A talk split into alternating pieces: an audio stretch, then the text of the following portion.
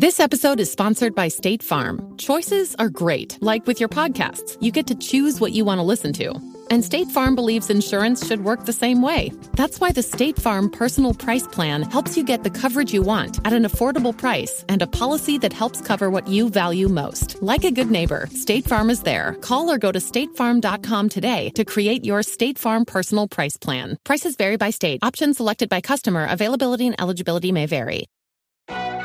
As if the McCrispy couldn't get any better, Bacon and Ranch just entered the chat. The Bacon Ranch McCrispy, available at participating McDonald's for a limited time. Ba-da-ba-ba-ba.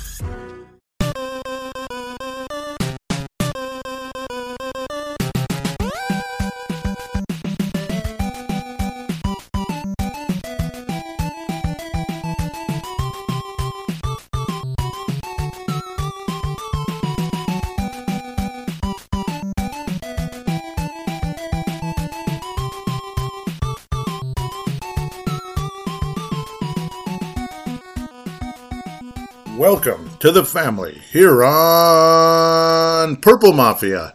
I'm your host, Paladino Joey, or Joey Awajan. Purple Mafia is available on all your favorite podcasting apps and, of course, the Pigskin Podcast Network. Thank you once and always for that. Thank you once and always for downloading and listening to this show. It is kind of a pleasure to be back on board with you once again today because the Vikings hosted the Dallas Cowboys, right? Yep, yep. We're getting into Thanksgiving week. You know, it's kind of cold out, kind of, you know, kind of, kind of cold and frozen and all that stuff. Last week was uh, not so bad. It was getting cooler out. Able to get some yard work done uh, right before the snow and all the mess and all that crap. So you host the Dallas Cowboys. Yeah, we got the Patriots coming up in a couple days on Thanksgiving evening and all that, and uh, we lose uh, forty to three. Huh? They've flipping sucked. It's a typo. It, it, it's a typo, right? It's a typo. It's forty to three. Forty to three. No, that's that's not true. Well, well, wait, wait. Say forty to three. Yeah, they didn't show up. They didn't show up at all.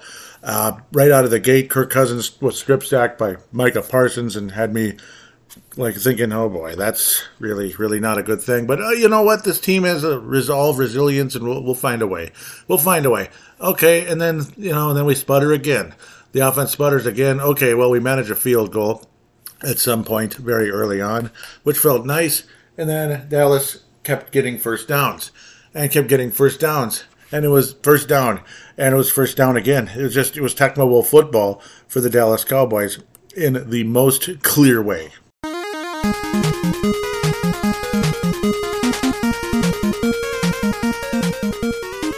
You can't describe Tecmo football better.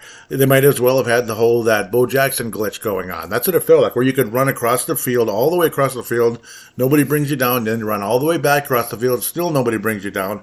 It might as well have been that way because it sure as heck felt that way. Okay, you look at the, the average yards per carry, and it's not like, oh gosh, Ezekiel Elliott, only 2.8. Yeah, well, that's Ezekiel Elliott. He's past his prime and all that, but he still had some key first downs, key key runs, and all that. And he did get in the end zone twice. So if he's like one of your like third or fourth running backs, and you happen to have him active, I don't know why I always bring up fantasy football because I don't even play it anymore. I haven't played it in years, but it's just well, it's so popular, and a lot of you probably do play it that it's like, all right, well, there you go. That was a nice decision. You got the job done, and all that. The the offense was obviously terrible throughout the entire day. The defense was really terrible too. It felt like the shell defense, Donna Shell, all that crap. When is he going to be on his way out? Uh, one bounce of the ball after another went the Dallas way. The Dallas kicker uh, Mar, Mar, Mar, Mar made a 60 yarder that looked like it was gonna, it was clearly gonna miss. He's, he's not gonna make that. It's way off to the right. He sliced it, and then it curves like a Nolan Ryan curveball or whatever the heck it would be, or shall we say locally, Bert Blyleven, a, a Bert Blyleven curve, Captain Hook. Are you kidding me? Here we go. God. Oh, what? Come, come on. Yeah. It, it, come on, man. It, really? And then he, he, even had this, oh my God, it went in look on his face. He looked like my, he looked like my mom when something crazy happens one way or another. He's like, oh, that's what he looked like. And Kirk Cousins got sacked seven times. It felt like it was 17 times because, well, yeah, Christian Darrisaw back in a concussion protocol. Here we go again. At least it didn't get as scary and ugly as it did for Tua. So nothing crazy like that, but still probably was brought back too early as he was in concussion protocol last week in Buffalo. And then the guy who played pretty well last week didn't play nearly as well this week, unfortunately. Of course, that guy's name, Blake Brandel. Yeah, last week he looked pretty good. He looked pretty good against Buffalo. Brandel looked pretty good. This week he looked like, well, shades of uh, when the Dallas Cowboys uh, left tackle years ago. Maybe this is karma, if you like to go in that direction. Maybe this is karma for what happened with the Vikings and Cowboys way back in 2010, the wild card round. I still remember Jim Towers seething in anger, oh, how cocky Jared Allen was when the uh, Dallas left tackle went out with a, a leg injury early in that game, and then Jared Allen teed off on uh, Tony Romo, who was annoying today. I'm sure a lot of people weren't a big fan of him.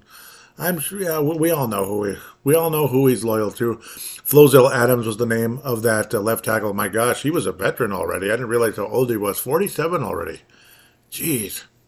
Yeah, and a lot of guys are old now. Like Dylan Richardson, I believe, is the same age. We're getting old, aren't we, Dylan? I'm 43 already all of us guys born in the 70s, you know, peace, brother. No, I'm kidding. We're not that old. Those are like adults, uh, young adults in the 70s, all that, the 60s and 70s, that peace thing. Ugh, I'm so sick of Carrie Underwood. And she's good compared to others, I guess. Ugh. I don't like any of these modern, whatever they call themselves. Ugh, go away. Yeah, obviously this is a later recording because of, uh, yeah, I mean, Sunday Night Football is just getting started. So, yeah, this is not segment two. This is segment one with Sunday Night Football. Yeah, anyhow, I don't know. It was similar. And similar to the uh, Kansas City Chiefs situation when Mike Remmers had to go in. Poor guy. He was actually considered a pretty good right tackle once upon a time. Then the Mike Zimmer led Vikings in 2018. Or was it? Uh, yeah, it was around that time. Yeah, Mike Remmers moved him to right guard because of injuries and because of need and desperation because we had no freaking guards. We moved Mike Remmers to guard. All of a sudden, he just could not play anymore. It was the weirdest thing.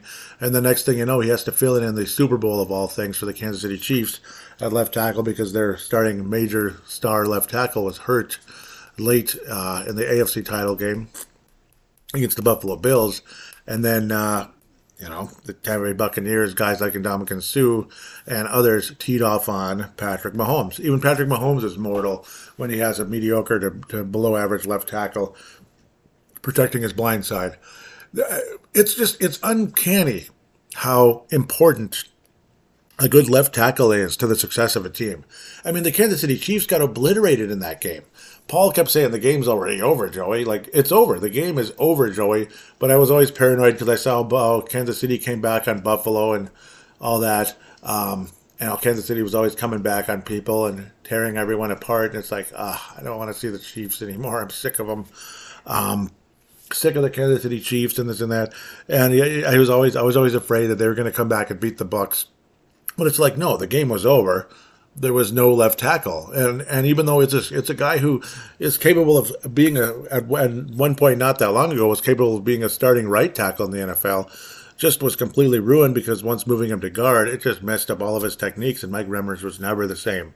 Ended up getting cut by the Vikings, and you know, and this and that.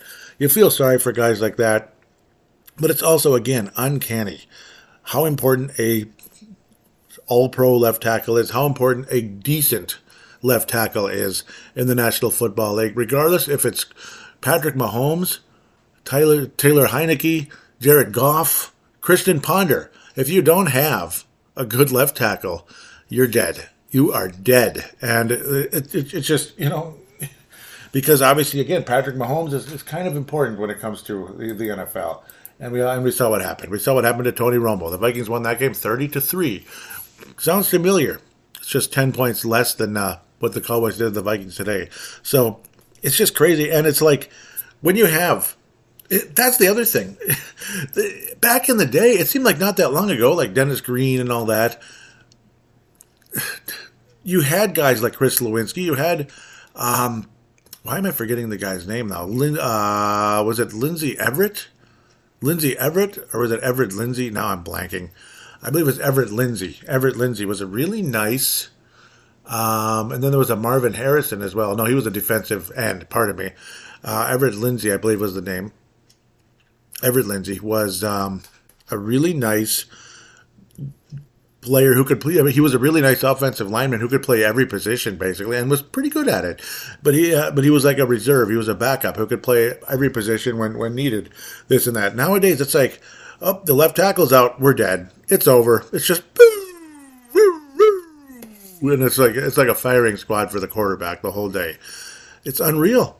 Like you're dead, dead once your starter goes out, and uh, it's crazy it's crazy and it's sad, and that's kind of what happened. That's obviously not the only reason the Vikings lost the game, but that just kind of added uh, insult to injury and added injury to insult uh, as well. And Ezra Cleveland was still in there and got hurt like late in the game supposedly, but ho- hopefully it's just a quick little thing like, okay, yeah, let's not bleep with this. We've got a lot of games to play. We're eight and two. The 92 Vikings Wish they were eight and two. A lot of uh, bounces of the ball didn't go the Vikings' way, despite Warren Moon breaking his shoulder. Obviously, he was hit very hard by. I can't remember if, if it was Todd Scott or whoever it was, one of the one of the good safeties back in that uh, season, the '92 season, where the Vikings were so close to being eight and two, and that wound up going seven and three, and then the same thing happened in '94. So eight and two is a beautiful, beautiful record. But just imagine if the Vikings were nine and one, and of course the freaking Beagles, the Philadelphia Beagles, won today, and now they are nine and one. So uh, I was hoping for the Colts to pull it off, but they didn't. We'll come back to that in the second segment. But um, it's a tough, tough, tough situation right now.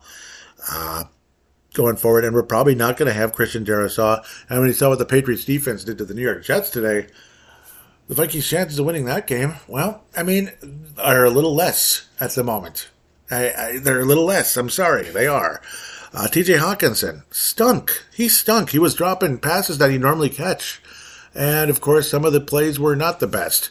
Some of the throws were not the best. Of course, Kirk Cousins off balance, this and that. Uh, you know, firing squad coming at him, this and that, or should we say a bull rush is coming at him is more of an appropriate uh, terminology coming about that. Uh, when you talk about defensive ends flying at you and all that, and safeties and God knows what else, safeties and corner blitzes.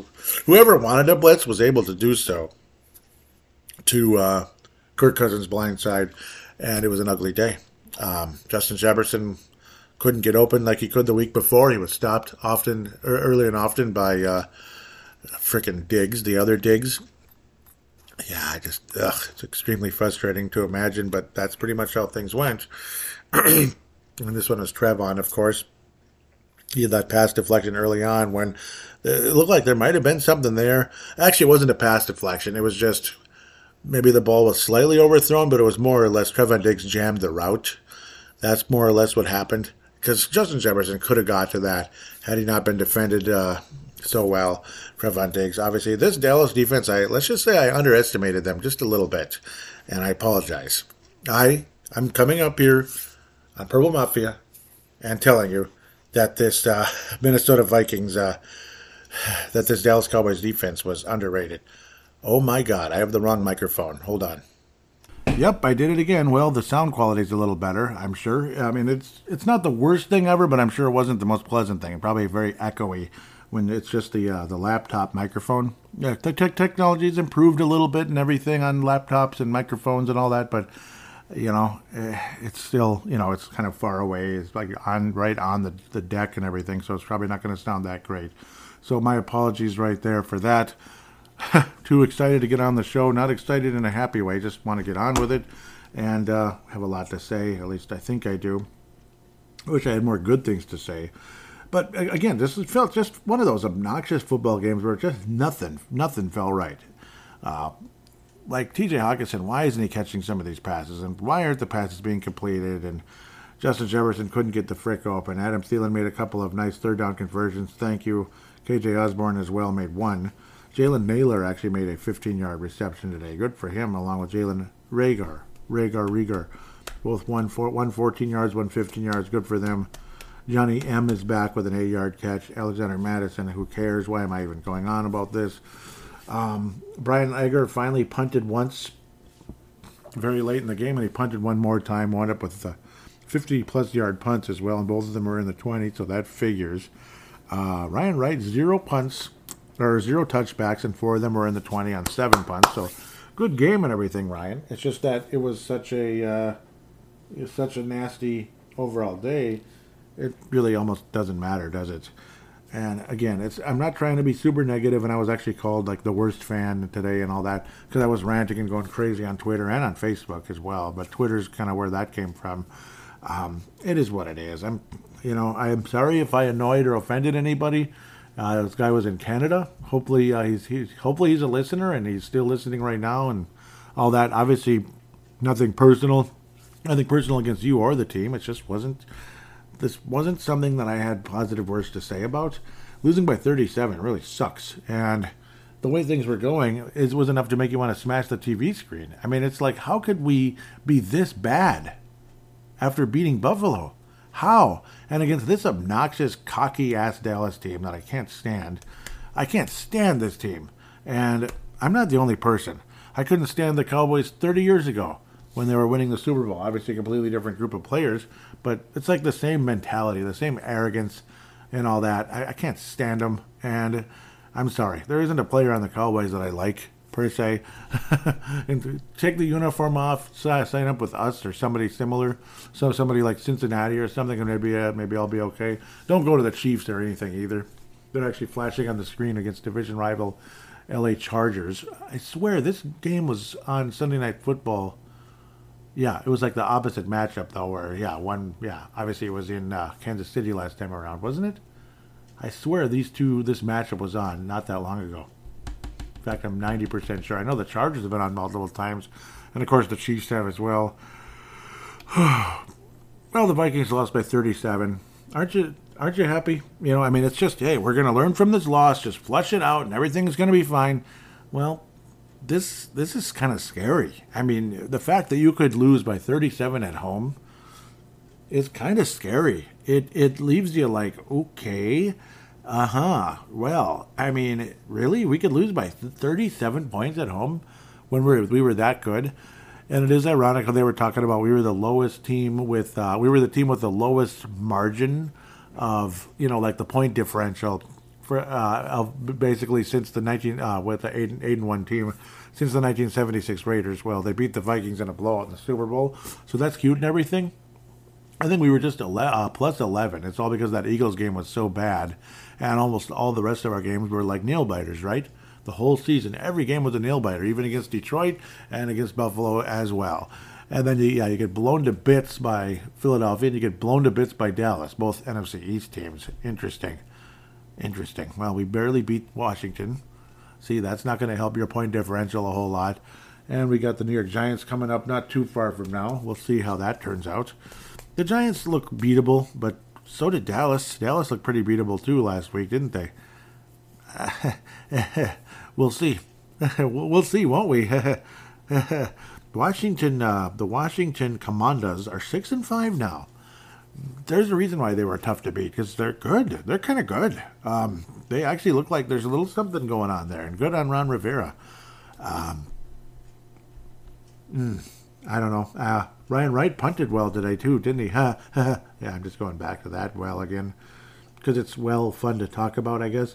Dalvin Cook was moving very, very nicely today. Looked younger, looked really good, looked spry, looked healthy. And of course, when you're down by single digit, by, by a touchdown, two touchdowns, three touchdowns, whatever, okay, I guess we can't run the ball a whole lot anymore. He was pretty damn outstanding, though. I mean, he was getting five, six, seven yards a carry all the time, wound up with 6.5 and 72 yards. He would have had a dominant day today if this game was a bit closer, and it's a damn shame. I bet Dalvin Cook could have had 150 yards and a couple touchdowns today. But just nothing was freaking working otherwise. Kirk Cousins couldn't get rid of the ball fast enough, and again, we were behind by so much that it didn't matter. It almost didn't matter anymore. Like the game was pretty much over. I don't know, really early in the third quarter. I guess it pretty much was. I, I know you don't give up and this and that. You don't just never give up. You got to hang on and hope for the best, and and that's cute and everything and rah rah ree, but it just wasn't meant to be, was it? Jayron Kearse is still playing, isn't he? How old is Jayron Kearse? Unless I'm getting him mixed up with someone else. Nope, he's not that old. I, am thinking of Jevon Kearse. He's ancient, like drafted in '99. Yeah, Javon Kearse is a good player. He's been around for a bit, and he was picked by the Vikings, wasn't he? Yeah, I remember him now. Jayron Kearse, of course. Seventh round pick by the Vikings. He's been on Dallas the last couple years and has actually been pretty good since uh, been uh, since going to Dallas. Last year was really a strong year for him. And this year, so far, decent. Played at Detroit for a season. Of course, Jayron Kearse. I remember hearing PA say it all the time. Paul Allen, Jayron Kearse. Uh, he didn't play that much, but he played enough. He was a very good seventh round pick in 2016. Um, no stacks for the Vikings today.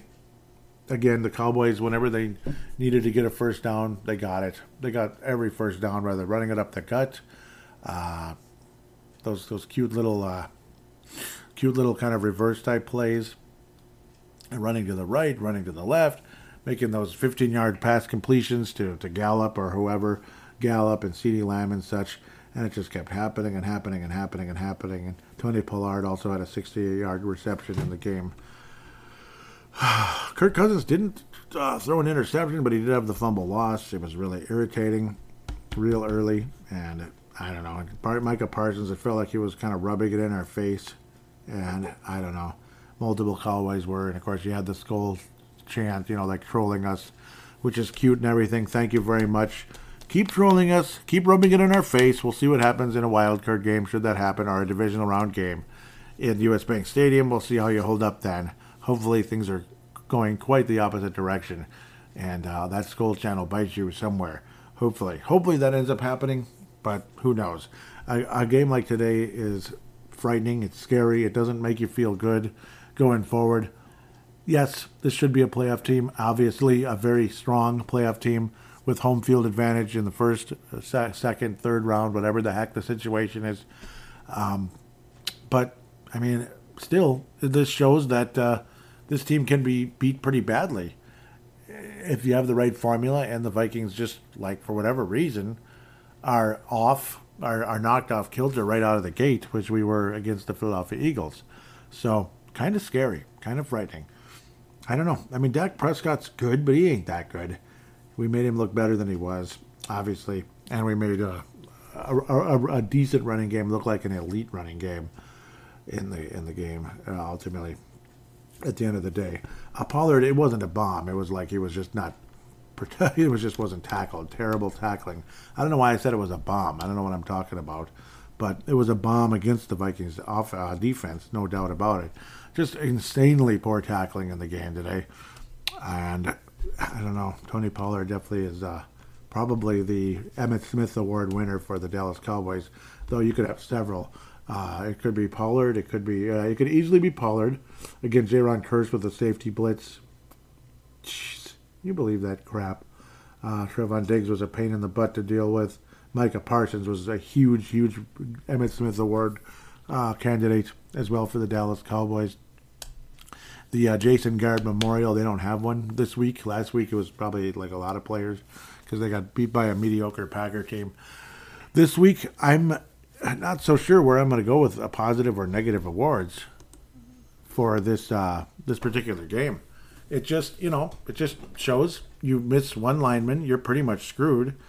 Especially if it's Christian Darrisaw, who's super valuable and it's the most important position there is.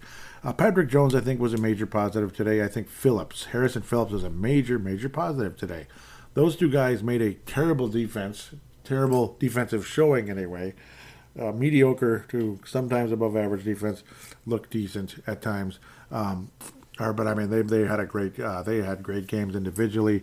Andrew Booth Jr. was thrown to uh, nine times in the game. They were all caught Andrew Booth stunk really bad. Like there's the reason why Andrew Booth had nine tackles today. Andrew Booth Jr. It's not because he was good. It's because yeah, it's because he was beat and was beat and was beat and was beat. The guy has to catch the ball for you to make a tackle. So obviously that's something most experienced football fans know. When a cornerback has a trillion tackles, it's not because wow he was really blowing it up today. Yeah, he was blowing it up all right in a stinky way. Um, and one of the incomplete plays that Andrew Booth uh, quote unquote defended, the ball hit the ground anyway. The ball hit the ground before it got into the Cowboys receivers' uh, vicinity. It hit the ground anyway. So it was just an underthrown play for whatever reason because because Dak Prescott isn't perfect. He he had three incompletions today, and that was one of them. Huh? What do you think of that? One pass deflection, Chris Tonga. Thank you very much. That was one of the other incomplete passes. So I now know, I now remember two of the incomplete passes in the game. Do you realize that? I believe there was one in the end zone very early. Yeah, there was one in the end zone very early on that uh, ended up having the Cowboys kick a field goal. That was one of the only times the Vikings actually kind of made a semi stop, sort of. And that's because they were, the Vikings defense was put in a very uh, unfavorable position with the strip sack on the third play of the game. Wonderful on the third down for the Minnesota Vikings and all that.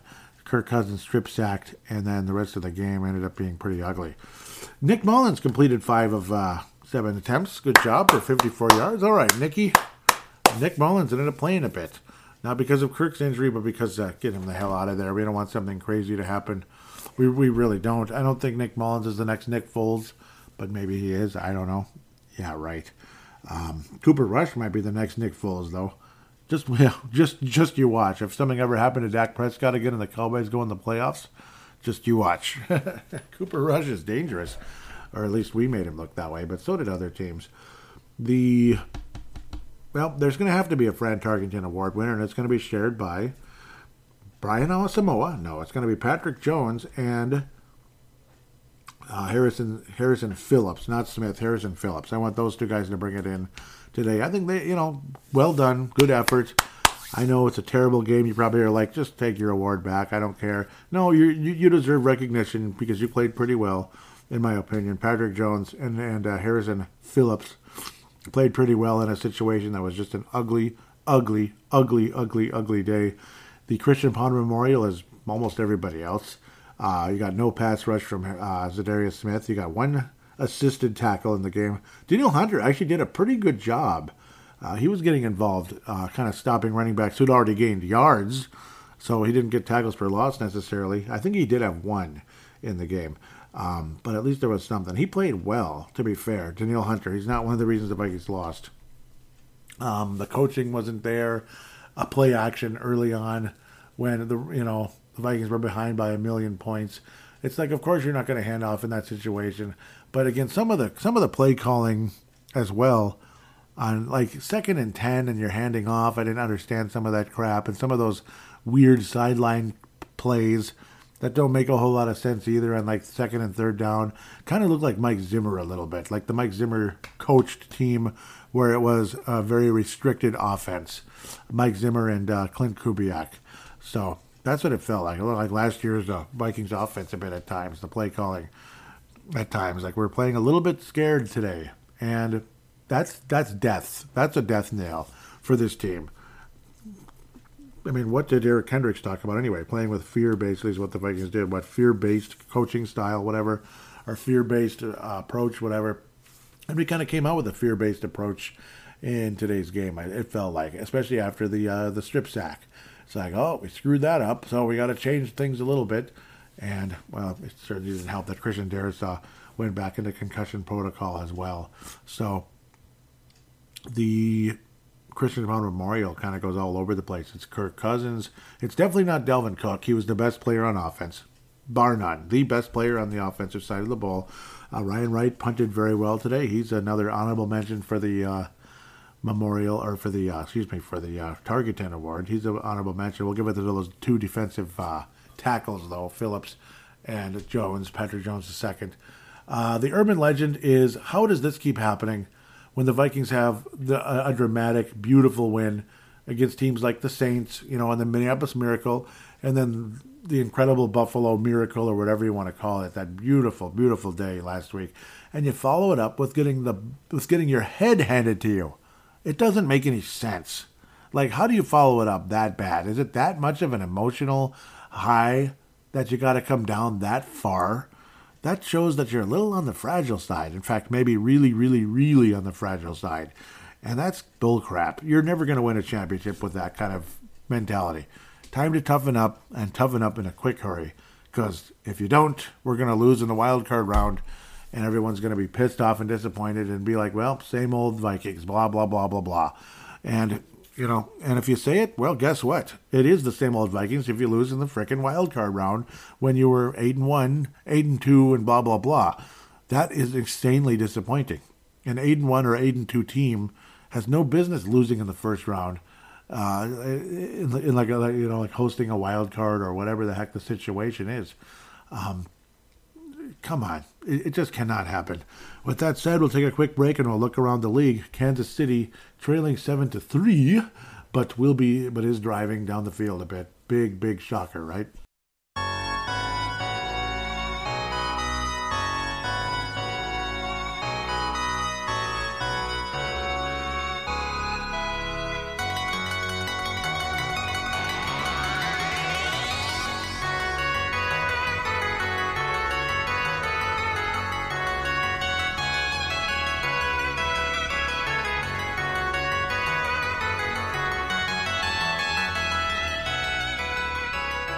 And we are back here on segment number two. It's basically about the, on time for segment two, I suppose. Maybe a couple seconds later, I, I guess. I could say suppose about 50 times. Hopefully, this show shows up on uh, Apple Podcasts. That would be great. I'm kind of worried about that being an issue. I hope it does, because uh, Timberwolves Explosion didn't. I hope there isn't an ongoing problem here. But let's hear from DraftKings. You will be hearing that for sure. Hopefully, this is a, yeah, this should still be the active the active one. NFL Sundays are only getting better. Yeah, and well, they certainly were last week, but I'm just joking. NFL Sundays are only getting better, and so are the incredible offers at DraftKings Sportsbook, an official sports betting partner of the NFL. Right now, new customers can bet just $5 on any NFL team to win and get $200 in free bets if they do. Check this out.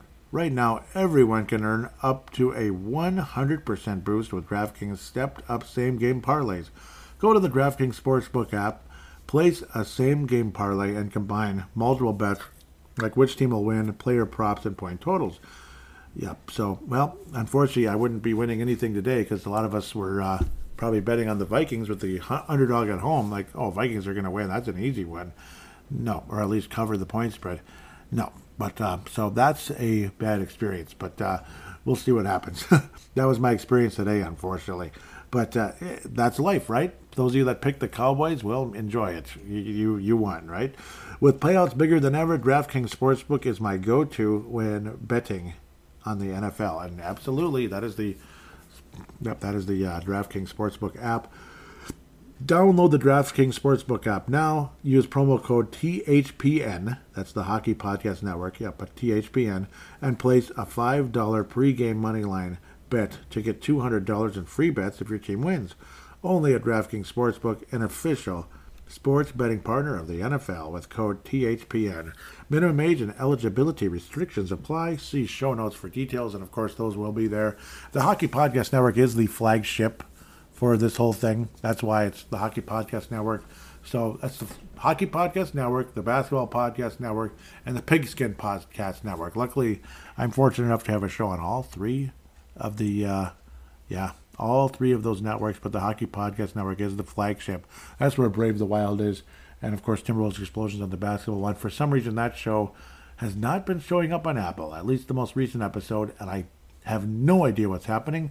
Pray to God that's not happening as well with Purple Mafia. And if it is, and you're listening on a different app right now, like say Google Podcasts or Spotify, I deeply apologize. And of course, those are the two I would recommend. Uh, otherwise, or or or Audacy. Is a nice one as well. Not with an O, but an A. A U Audacy. Okay. Anyhow, let's look across the National Football League, and also want to shout out to the Football Database for providing the results for the Vikings and the New England Patriots. It's an ugly history, unfortunately, this time. It's an ugly one. Ugly. And the Vikings' history with Dallas recently has been pretty ugly, and that continued today. It really did. It really did. Tennessee beat the Green Bay Packers. Packers, well, they're so far behind, and no, what's you know, it doesn't matter anymore. Nah, nah, nah, nah, nah, nah, boo, boo, boo. Pretty much the Vikings won. Yes, uh, the Vikings won the division. I would be shocked beyond human recognition if the Vikings lost seven games this season. And if we do, whatever, whatever. Massive disappointment. What the hell happened? Everybody's in question at that point. What the hell? Like, how can you go from that high to that low? I have no idea. This was the Thursday night game, and we'll come back to that later because I'm an idiot. That's supposed to be one of the late ones. Last week's opponent, Buffalo, defeated the Cleveland Browns in Detroit in Ford Field because the uh, stadium where Buffalo would be playing in it snowed out beyond human recognition, since I could say that again. Because of the lake effect, uh, Buffalo is right off of, uh, I believe that's Lake Erie, right? Not Lake Ontario, but Lake Erie. Yeah, it's got to be. Erie's the farthest east. Maybe I'm an idiot, but uh, yeah, it's I. It's crazy. Like there's the there's the clouds, and then it's just like the lake and the cloud just kind of. It's like they grab onto each other. It's insane. It's crazy. It's like a spider web almost, and then the snow comes down like you wouldn't believe. And I remember even seeing weird stuff like that happening here, but it was just snow showers. It was a very cold spring day, and the lakes were kind of warm because it had been warm, obviously, because it had been you know a little warmer the previous days, so the lakes were slightly warmer, and the conditions outside were that of like it, it could snow, and every time clouds went over, it was the darndest thing, like because there were large clouds floating around with, you know, they call them fall streaks, where things, you know, it's like that's precipitation coming down. It's called a fall streak, and every time I would go at or near a lake, it, the snow would come down like silver dollar pancakes, like huge pieces of snow, silver dollar snowflakes coming down like you wouldn't believe. And it's like, okay. And then it would stop again because it was kind of partly cloudy. Yeah, so that's kind of a hint of what the lake effect can be like, I suppose. It's kind of weird and it's crazy, especially when you're talking about feet of snow. You usually talk about inches, but not, not feet. Jacoby Brissett played awesome today in what could be, I believe, I believe, yes, that's 10 games. That's his last uh, game as starting quarterback for the Browns for now. Maybe that's his statement like, hey, don't forget about me. Don't you forget about me. No, no, no, no. Okay, you get the idea. Yes, don't you forget about me because now that guy's going to come back. That other guy that uh, has been in trouble and all that. He'll be the Cleveland uh, Browns quarterback against the Houston Texans, his former club. That guy, we'll just leave that alone. He threw three touchdown passes. Did Jacoby Brissett, 300 yards, no turnovers. Josh Allen, kind of mediocre, at least in the passing game, and only ran for seven yards as well. But the Buffalo Bills win in Ford Field. They stand up Ford Field. they, hey, somebody won in Ford Field, and the Lions won today too. Ooh, Stefon Diggs with a touchdown and only four catches and 48 yards. Nyheim Hines returning the ball really nicely. Boy, uh, I remember talking about, oh, I always wanted Nyheim Hines on the Vikings back in that draft. I was in love with him out of North Carolina. The Vikings did get a North Carolina running back who could also be helpful in that category, but we haven't really given him a whole lot of chance yet. I believe that's Nailor. and um, we'll see more and more as things progress with him uh, as a rookie and such. But uh, Nyheim Hines looking like a nice returner for the Buffalo Bills. I remember always imagining him that as that, and it seemed like he never really got a crack at it with the Colts or the uh, I believe the Atlanta Falcons for a minute. But now with the Buffalo Bills, he's become a really nice returner. He was a wonderful returner in college. Why am I talking about Nyheim Hines with the Bills? But he's doing a good job though, because I like him. Dang it. Uh, Buffalo wins though. Uh, Buffalo wins in a kind of a close game because Brissett played great, 31 to 23, and understandably why he'd have some motivation. Uh, like, hey, don't don't you forget about me, you know. So let's move on. Philadelphia, yeah, they beat the freaking Colts by one point. Indianapolis was up seven nothing, and then the game was kind of close and a bit of a back and forth. And then it was thirteen to three. Come on, hang in there. Come on, Indy, you can do this, please. And then it's ten to uh, thirteen to ten. Then it's sixteen to ten. Come on, Indianapolis, hang on, hang on, hang on. And then freaking Jalen Hurts rushes up the middle into the end zone. Uh, and of course, Jake Elliott made the extra point. Big shocker.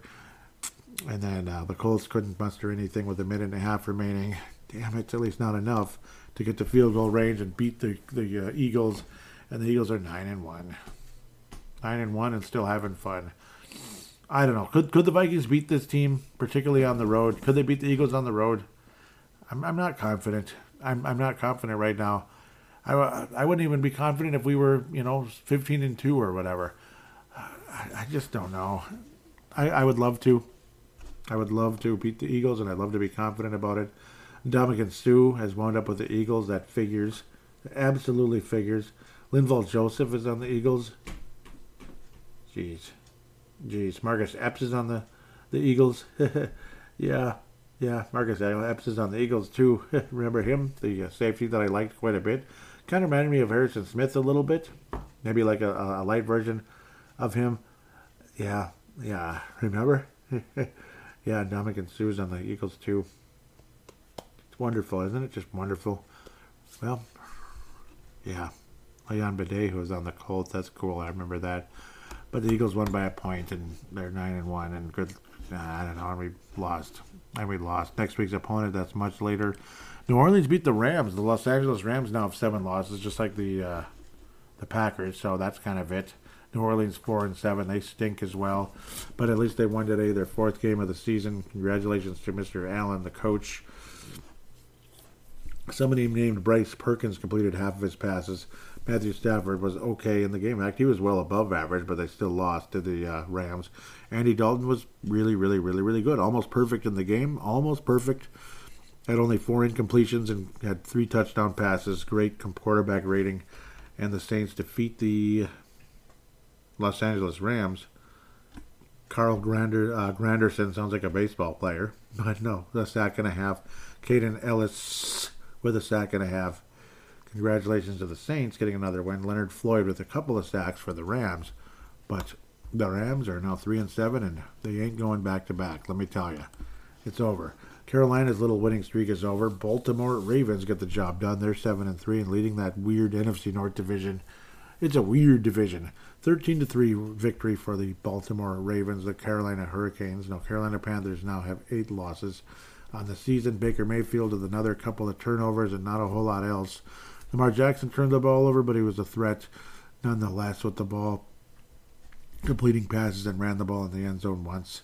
Demarcus Robinson with a 128 yards, but no touchdown passes were thrown for the Colts. Uh, the Colts, the Baltimore Ravens. There was a defensive battle back and forth, um, and that's kind of all there is to say. Justin Tucker made everything he needed to. Multiple sacks by both teams, good for them and will continue to move forward after this game. Baltimore wins in an ugly, mediocre game in Baltimore. Colder weather, this and that. Washington had a very weak opponent, but uh, yeah, but in the Houston uh, Texans, both Houston Texans and Houston Rockets might have the number one pick, or at least they'll be involved with the top three of each draft in the NBA and NH, uh, NFL. Part of me, but uh, whatever. Washington, whatever. At least you got the win, right? Six and five record, still fourth place in the NFC East because it's so damn tough 23 to 10, easy victory over a crappy uh, watching uh, over a crappy Houston team. Taylor Heinicke didn't even throw a touchdown, and he wasn't all that sharp, but he didn't have interceptions either.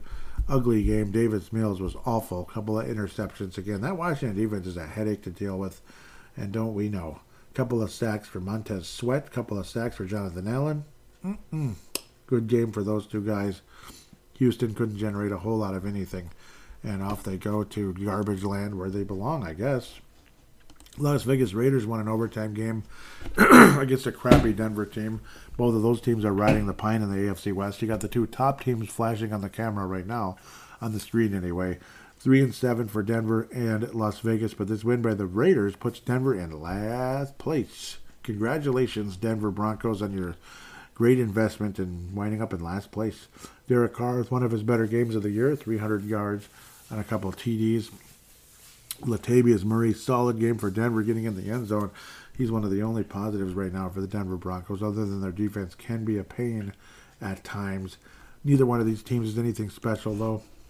Nothing to write home about, that's for sure. Let's just keep going. Yay, the Raiders aren't in last place anymore. Woo, freaking who?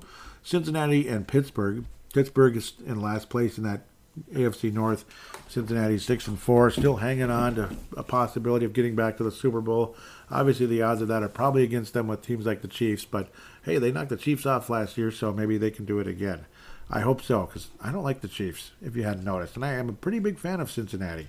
It was nice to see them finally win a freaking game in the playoffs and, and all that.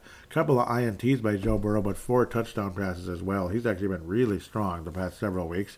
Tee Higgins another one of those elite stars from Louisiana. Uh, well, LS2 anyway, LSU anyway, with 148 yards in the air, but wasn't one of the recipients of the touchdown.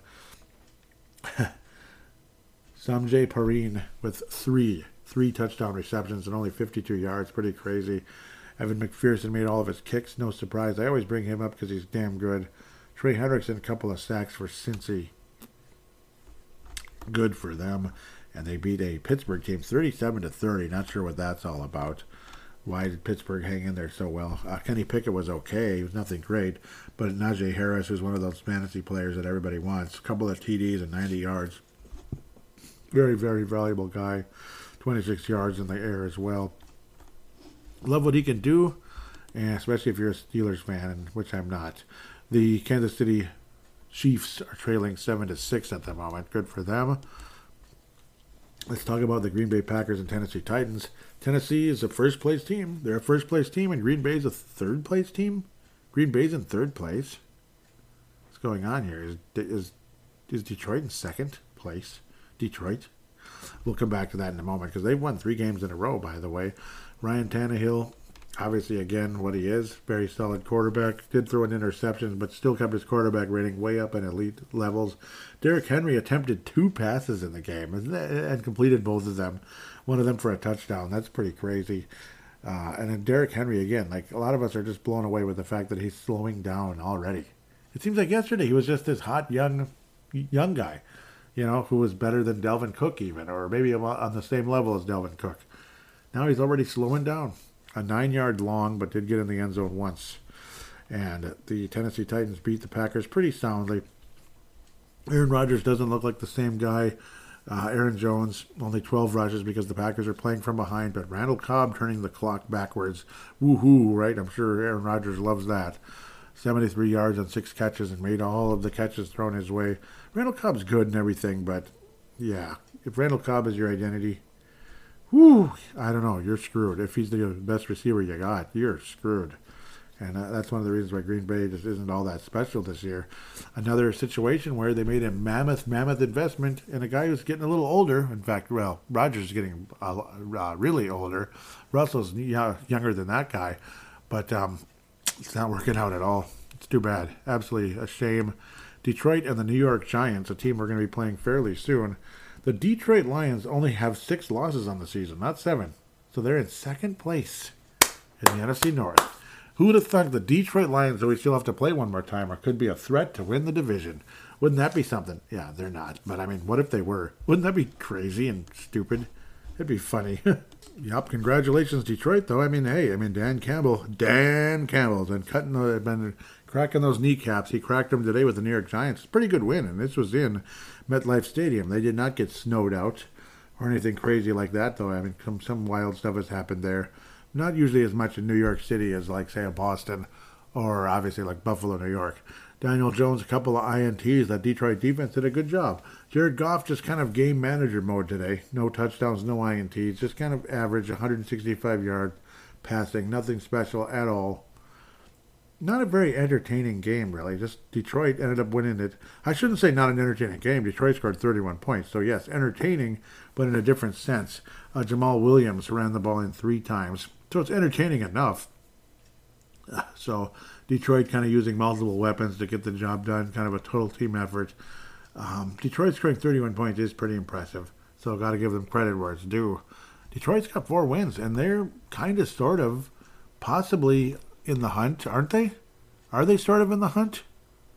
Well, they're not showing up as that, yeah, because Washington is just under San Francisco. That's more. That's interesting enough that Washington is in the hunt for the wild card.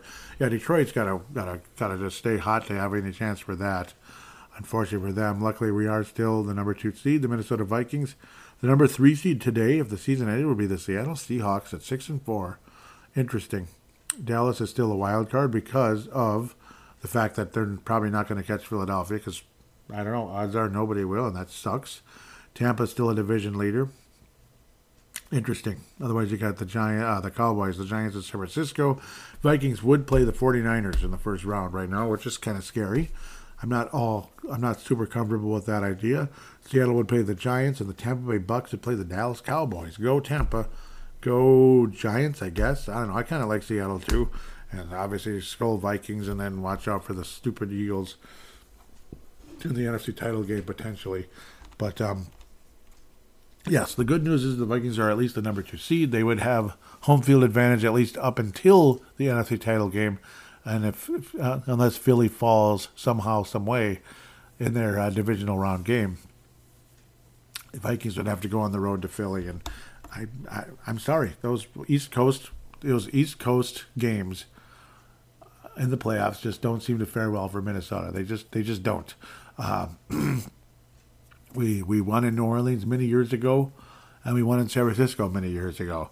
Uh, as for that, though, Vikings never won another game in San Francisco in the playoffs, or versus, yeah, versus San Francisco with multiple attempts after that. So I don't know why I'm getting into that.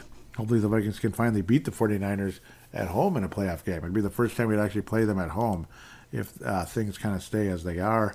Arizona and San Francisco tomorrow will be Monday Night Football. Now let's talk about the Pats, who are.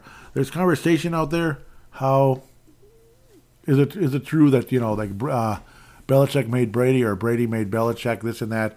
You know, well, well, well look at Belichick. He's he's sub 500 since uh, Brady's been gone. Okay, uh, not anymore. They're six and four now.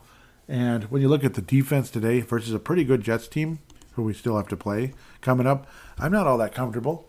And uh, the New England Patriots are undefeated versus the Vikings since Bill Belichick's been there. Brady has beaten the Vikings. He's he's undefeated as well throughout his career. Luckily, the Vikings do not have to play Tampa this year, unless maybe in the postseason sometime. And again, Football Database, thank you very much for this uh, information. The Minnesota Vikings and Patriots have only played 14 times, and the Patriots are 9 and 4 versus your Minnesota Vikings, dating all the way back to, well, dating back to the Bill Belichick and Brady era 02, 06, 10, 14, and 18. 5 and 0 are the Patriots. Loss, loss, loss, loss, loss, loss, loss, loss. Okay, so let's continue. 1970, the Boston Patriots beat the Vikings. No, this is backwards. The Vikings beat the Patriots. I apologize. That's me looking at it wrong. I apologize. Uh, December 13th, 1970, opening up that new decade, Peace Brother, 35 to 14, the Vikings crushed the Boston Patriots, and then they changed their name to New England, and then uh, fortunes changed a bit. Patriots had beat the Vikings, a decent team, in 1974, 17 to 14. The 79 Vikings, kind of old, depleted, purple people eaters, and Tarkenton's gone. And Kramer's good, but not as good as Tarkenton in his prime, 27 23 in the Boston, New England area. And then it would be nine years until these two clubs would play again on September 11th, 1988. September 11th, 13 years prior to the real 9 11 the Vikings would crush the Patriots 36 to 6. I don't think there's any other situation where the Vikings beat the Patriots like that. In fact, 99% sure. Yeah. And then you had the 91 overtime loss, which helped cost the Vikings a playoff appearance. It, it, it contributed to it back on October 20th of that year, 26 23. Vikings lost to the Patriots in overtime in 94. I do remember that one very well. A young, talented, very high draft pick, I believe number one overall, Drew Bledsoe. Ugh. You know, there were multiple times in this game the Vikings could have buried this stinking Patriots team. The Vikings were up 20 to nothing in this game and ended up losing. What do you think of that? 20 to nothing. Vardavez made a field goal late in the second quarter, but then the Patriots would have a little cute little drive. Oh, it's 23. Oh, well, watch out. Maybe there's a little momentum. And the Vikings offense, with Warren Moon, of course, couldn't do a whole lot in the third quarter. The Patriots would get their touchdown and then as things kept going further and further, the the Patriots would have uh, would would outscore the Vikings. Uh, by, you know, what, score 10 points in the fourth quarter. The Vikings could manage nothing. The Vikings never scored again since that Vardavez 33 yard field goal. Couldn't get in the damn end zone, so we had to settle for a field goal there. Uh, Qadry Ismail had a 65 yard reception touchdown type of deal, you know, with his speed and whatever, the missile, to make it 17 nothing at one point. But I remember very well before things went to OT, the Patriots were driving down that field, and obviously the momentum was completely on their side. Drew Bledsoe threw a pass. I still remember vividly to this day. Jack Del Rio was up. He could have had the interception that would have sealed the game. It went right through his hands and right into the uh, New England receiver for a first down and a big, big, huge gain, which helped put the New England Patriots in field goal range. They tied it up. It went to OT, and guess who won? The Patriots. Patriots won. Patriots. Drew Bledsoe, 13 yard pass, touchdown. And this is back in the day when you didn't need to score a touchdown to end a playoff game, but they did it anyway because the Vikings were definitely vulnerable at that stage. Patriots drove down that field after winning the toss and won the football game. Sorry, I had to go down memory lane for that one. It's frustrating and annoying as that game was. A uh, pretty good Vikings team in '97 beat the uh, well, they were good at the time anyway. Beat the Patriots 23 to 18. I believe this is when the Vikings were eight and two, seven and two. That sounds familiar. Well, eight and two would sound really familiar. Seven and two, the Vikings were not this year. Seven and one is better. Uh, Eddie Murray was the Vikings kicker. The Vikings ended up taking a sizable lead. The Patriots came rolling back big time, but the Vikings ended up hanging on, not going to overtime, thankfully, and ended up winning the game. Cris Carter with a touchdown and all that good stuff. Moe Williams ran one in. Moe Williams goes back that far, huh? Wow. He really is older guy, huh? He goes back to 97. Adam Vinatieri, the legendary kicker. Wow. It's too bad he played a lot of his career with the Colts after the, uh, after the Super Bowl win. A couple of wins in the Super Bowl. I liked Adam Vinatieri. I really did. I did. In improving a Patriots team in 97, Drew Bledsoe was still the quarterback, of course. They were decent. Um, well, they had gone to the Super Bowl the year before, so what am I talking about? They were mediocre. The Vikings ended up winning. Um, this was actually Carroll. Yeah, I still remember this game now. Yeah, Pete Carroll was the new coach of the New England Patriots, and the Vikings got the job done in a pretty close battle. Decent Patriots team, but never were going to do anything with Pete Carroll. A little bit too milk toast at the time. 2000 Vikings, a very nice Viking team, and this was early in the Culpepper run, 21 to 13 win over the Patriots, and then the Brady era began in 2001. Vikings would play them in 02, 24-17. Patriots win they would not go to the Super Bowl that year, but uh, later on they would win three Super. Well, they'd win uh, their second and third Super Bowl around that time. 06, that club went to the AFC title game only to lose in heartbreaking fashion to the Colts, who would go on to win the Super Bowl. But they whooped up on the Vikings. Uh, it was going to be a special day for Warren Moon. Uh, I believe he was going into the Ring of Honor, and Brady looked at him and said, "You're gonna, I'm gonna spoil your day." And Brady made the Vikings look like complete idiots attempting 43 passes, completing 29, four touchdowns. He actually had an interception in the game, if you can believe it. And the Belichick defense, which is absolutely underrated, three interceptions for Brad Johnson and another interception for Brooks Bollinger. Remember that name? Four INTs for the Vikings in the game, and they made us look like morons in that day. Ooh wee doggy. Uh, 2010, again, Patriots still knocking on. It was like the new version of the Patriots knocking on the door to go to the Super Bowl, but they didn't go that year can't remember what happened. Patriots were six and one. Peterson was around and all that by then. The, he did pretty well in the game, but the Patriots would win. Um, this was the crappy Vikings in 2010, if I remember correctly. Yes. Oh, yeah. What am I talking about? Brett Favre got hit on the chin and had a laceration. Uh, the Patriots are wearing those old, old, old uniforms from like the kind of had that 80s look. Uh, they changed the uniforms around 94, right? I think that was their first year, or was that 92? 92. They they got rid of those red look at that red look, um, and they were wearing the retros, and the Patriots made us look like idiots. Randy Moss uh, was basically ignored, uh, never had the ball thrown his direction in the game, and yeah, it was a bad day. It was another ha- Halloween nightmare. Why did I think the Vikings got shut out in this game? I thought they, I don't know, I thought they got shut out, but no, it felt like we did. Is, is my memory completely like messed up? I swear we got shut out in this game, didn't we? Am I crazy? I, I thought the Vikings lost 28 to nothing. 28-18? I don't even remember. That's weird. But yes, Brad John, or excuse me, Brett Favre had a uh, chin laceration, basically. Kind of nasty, kind of scary. Big cut, you know, gash. Uh, Randy Moss was never thrown to, was completely ignored. He had his little rant after the game, and the Vikings, uh, Brad Childress cut him right after that the next morning and said it was not an emotional decision. It was just my decision, and blah, blah, blah. A few weeks later, Brad Childress would be fired, and blah, blah, blah. 2014 Vikings, Mike Zimmer, the new sheriff in town, and everything was off to a slow start at the beginning because it just was. Vikings defense was generally good, but Brady made the Vikings look like morons yet again. Oh, and I'm not trying to be rude. He just kicked our butts, and even though he didn't have a great game, but the overall the Patriots made us look like dummies. Guy Matt Cassel four interceptions. Again, further proof you can't just give all the credit to Brady, Brady, Brady. Who do you think really won the 2018 Super Bowl? Was it Brady or was it Belichick's defense and those really nice players in Belichick's defense? I think Belichick deserves more credit for the 2018 Super Bowl than Tom Brady. I do. And I am a massive Tom Brady fan. It's just some of that stupid stuff you hear that Belichick, oh, he's just a sub 500 coach. No, no, he's not. No, he's not. No, he's not. Give me a break. Uh, 24 to 10, the Patriots have beat the Vikings in 2018. Final season with, uh, well, the Patriots would go on to win their final Super Bowl with Brady and Belichick together. Man, and I, I just can't even believe how many they had won. That was their sixth, sixth and final together. Brady would win number seven a couple years later with the Bucs. But to say that uh, Belichick's Patriots don't uh, deserve, or that Belichick doesn't have anything to do with the Patriots winning, or that he isn't a huge reason. Of course he is. They completely shut down that LA Rams team with Jared Goff and all that. Completely made them look terrible. And they had a pretty good defensive line too. Did the uh, the Rams? That was a good defensive team.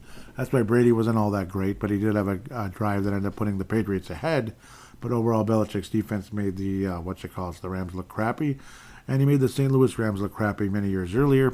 Of course, there's all that Spygate, but still, still, I mean, I, I don't know. It doesn't guarantee that the Patriots would have won that game. Maybe I sound like an idiot. As for the Vikings and the Patriots going forward, now that I've babbled enough, and I apologize, and I've I've been a fan of the Patriots over the years, and I still respect what Belichick can do, and all that.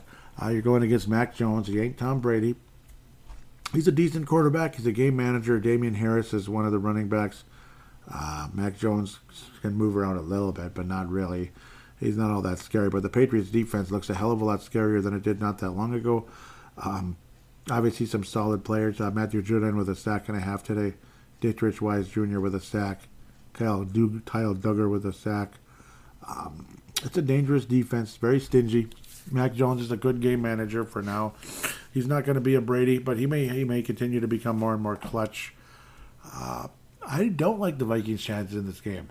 I got a bad feeling the Vikings go on a two-game losing streak. Hopefully, after that, Vikings turn things around. But otherwise, I'm not confident. I'm not overly confident that the Vikings are going to go and beat the Patriots.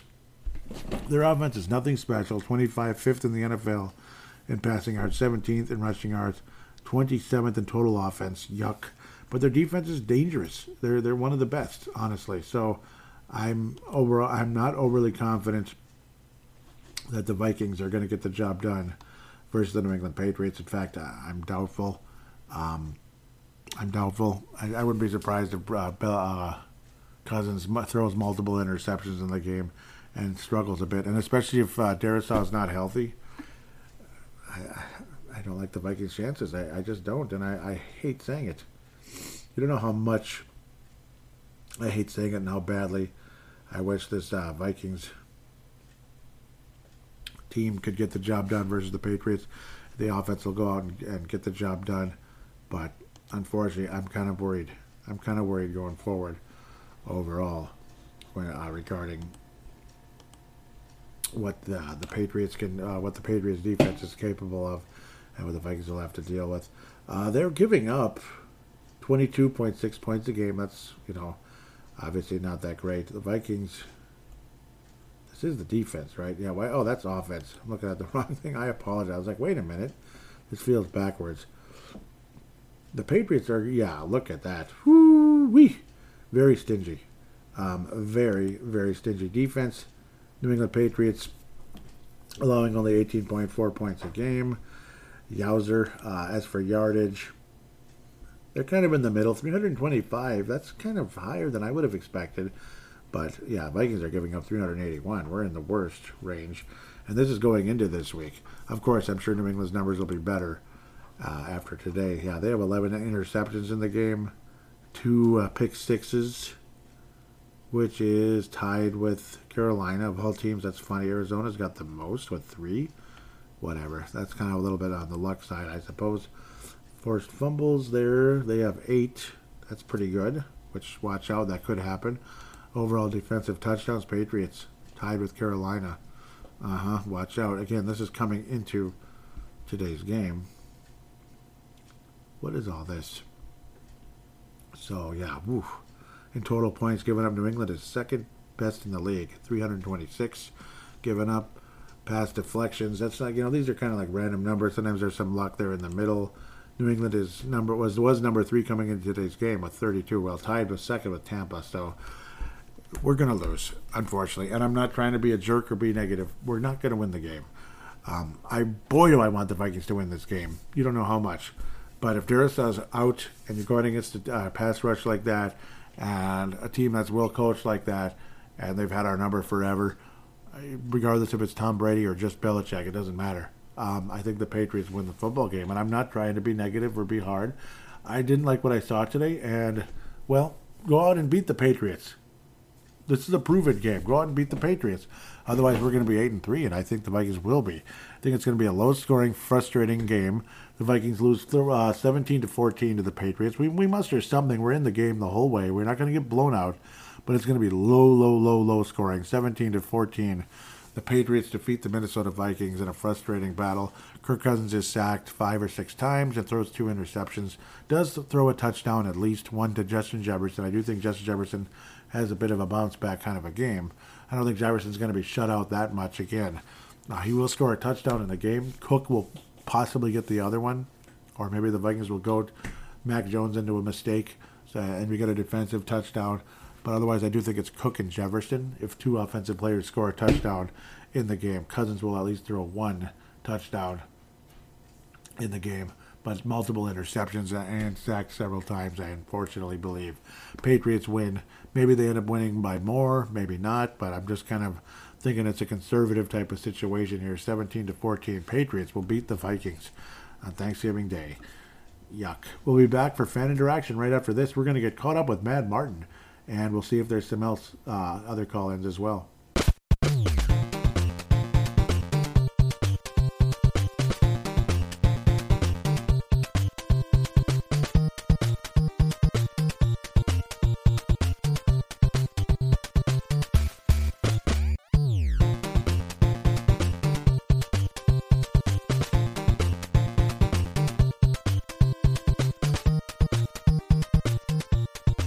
Greetings, Joey. Six and one. Well, who would have thought that at the start of the year? Um, exciting times. Now, six and one. So I guess you are what your record states you are, which is obviously pretty good. But as far as I'm concerned, they still don't pass the eye test. Certainly, this this game yesterday, um, from an offensive side, it certainly was more of a complete performance. Um, we didn't have these uh, quarters where they would go walkabout, as they say in Australia, and disappear somewhere for chunks of the game. So that, that was a, a big positive. If I'm going to nitpick offensively, that final um, drive was irritating in the sense that all they needed to do was get a first down, ice the game, and put no more pressure on the defence. But as usual, they find a way to keep it close and make it um, stressful. Now, defensively, they did what they've been doing the entire season so far, which again is giving up significant amounts of turf, but finding a way to make key plays when needed. So, yeah, that's that's quite encouraging. I'll be interesting to see if they do trade for anybody this week as the deadline approaches. Um, I mean, there are areas, obviously, even on offence, that perhaps they they need to uh, kind of solidify. Could certainly use another receiver or tight end, but I guess we'll we'll see if anything happens on that front. Um, got Washington the Commanders. What a horrible bloody name for a team. So I'll just call them Washington.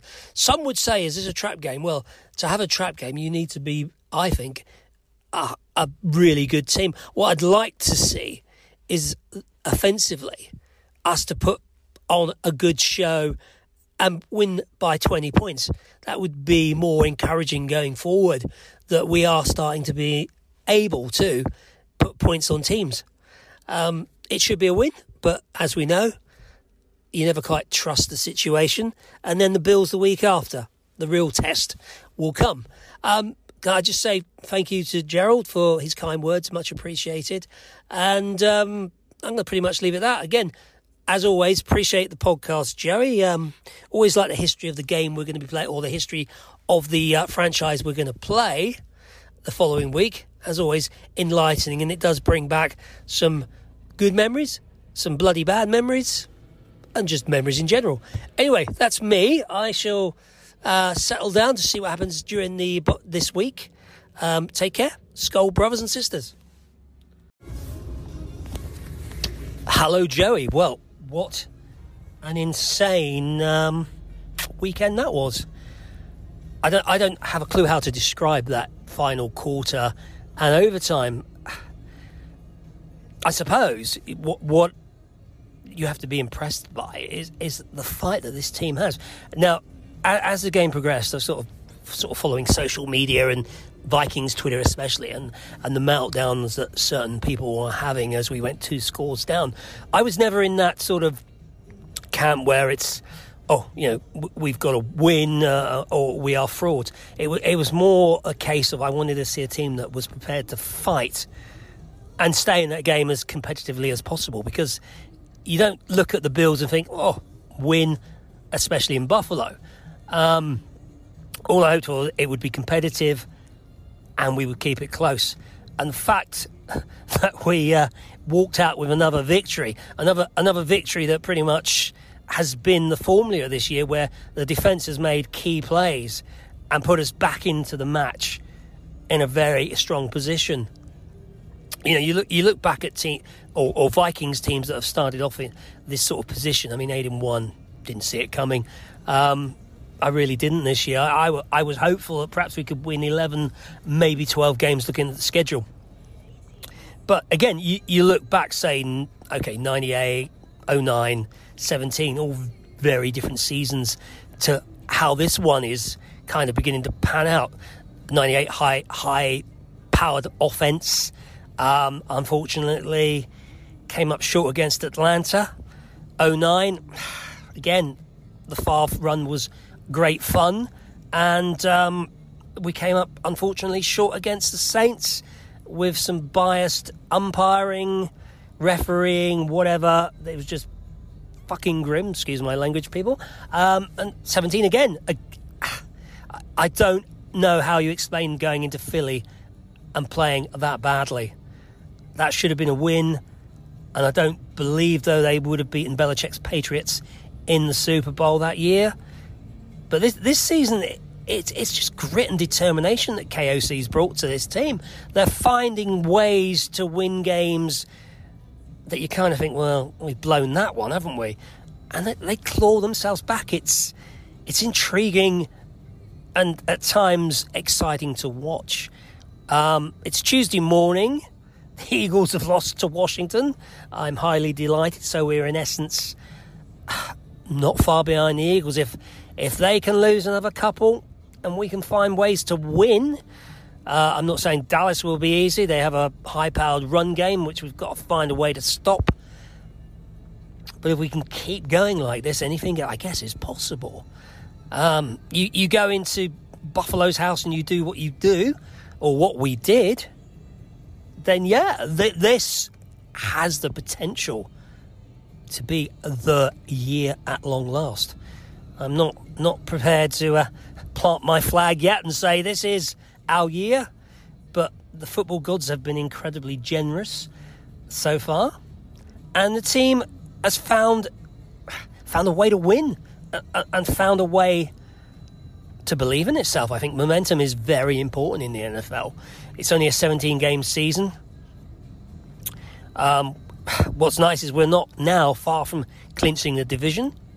That's great. We've won plenty of divisional titles, super. It's now about going beyond that.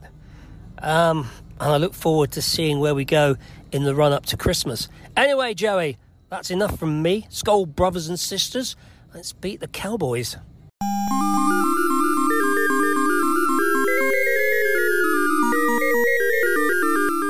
And I want to thank you for both of those call-ins, Mad Martin. Awesome. Mad Martin, Dave Martin out of Northern Scotland. Really, really, really, really, really appreciate those both. It's interesting how, like, back when the Vikings were six and one, and again, I apologize for missing that call. Had to get it in there. Um, uh, kind of haunting about like how like what uh, what the Vikings might have to worry about coming up, and how it could have been a trap game in Washington. Almost was. Washington ended up being a pretty good team at the end of the day, but uh, still, Vikings you'd hope would get the job done. But again, kind of haunting, and how like oh, you'd like to have a the Vikings finally beat somebody by 20 points, and that, and now the Vikings have a negative point differential for the season with an 8 and 2 team. Absolutely weird.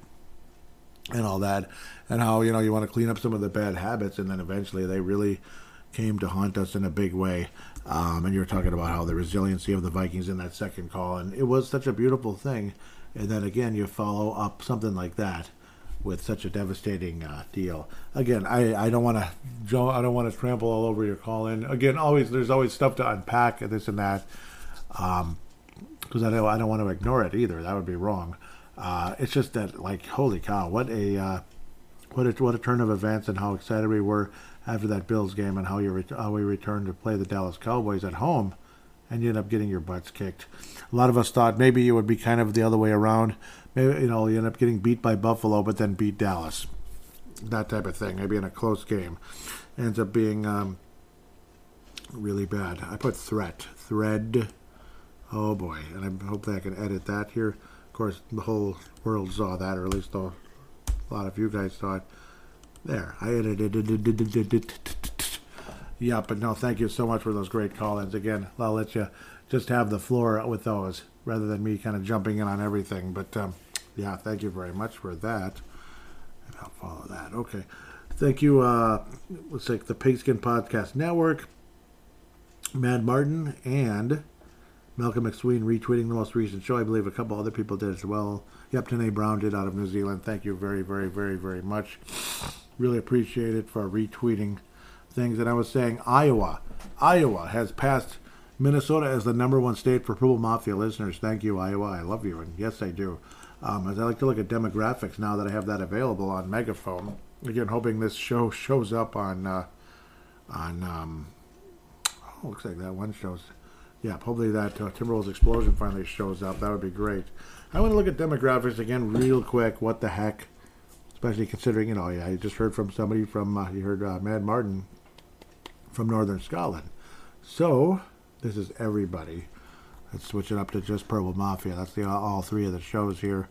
Purple Mafia. Yep. There. Oh yeah. There was another interesting thing I was about to get to.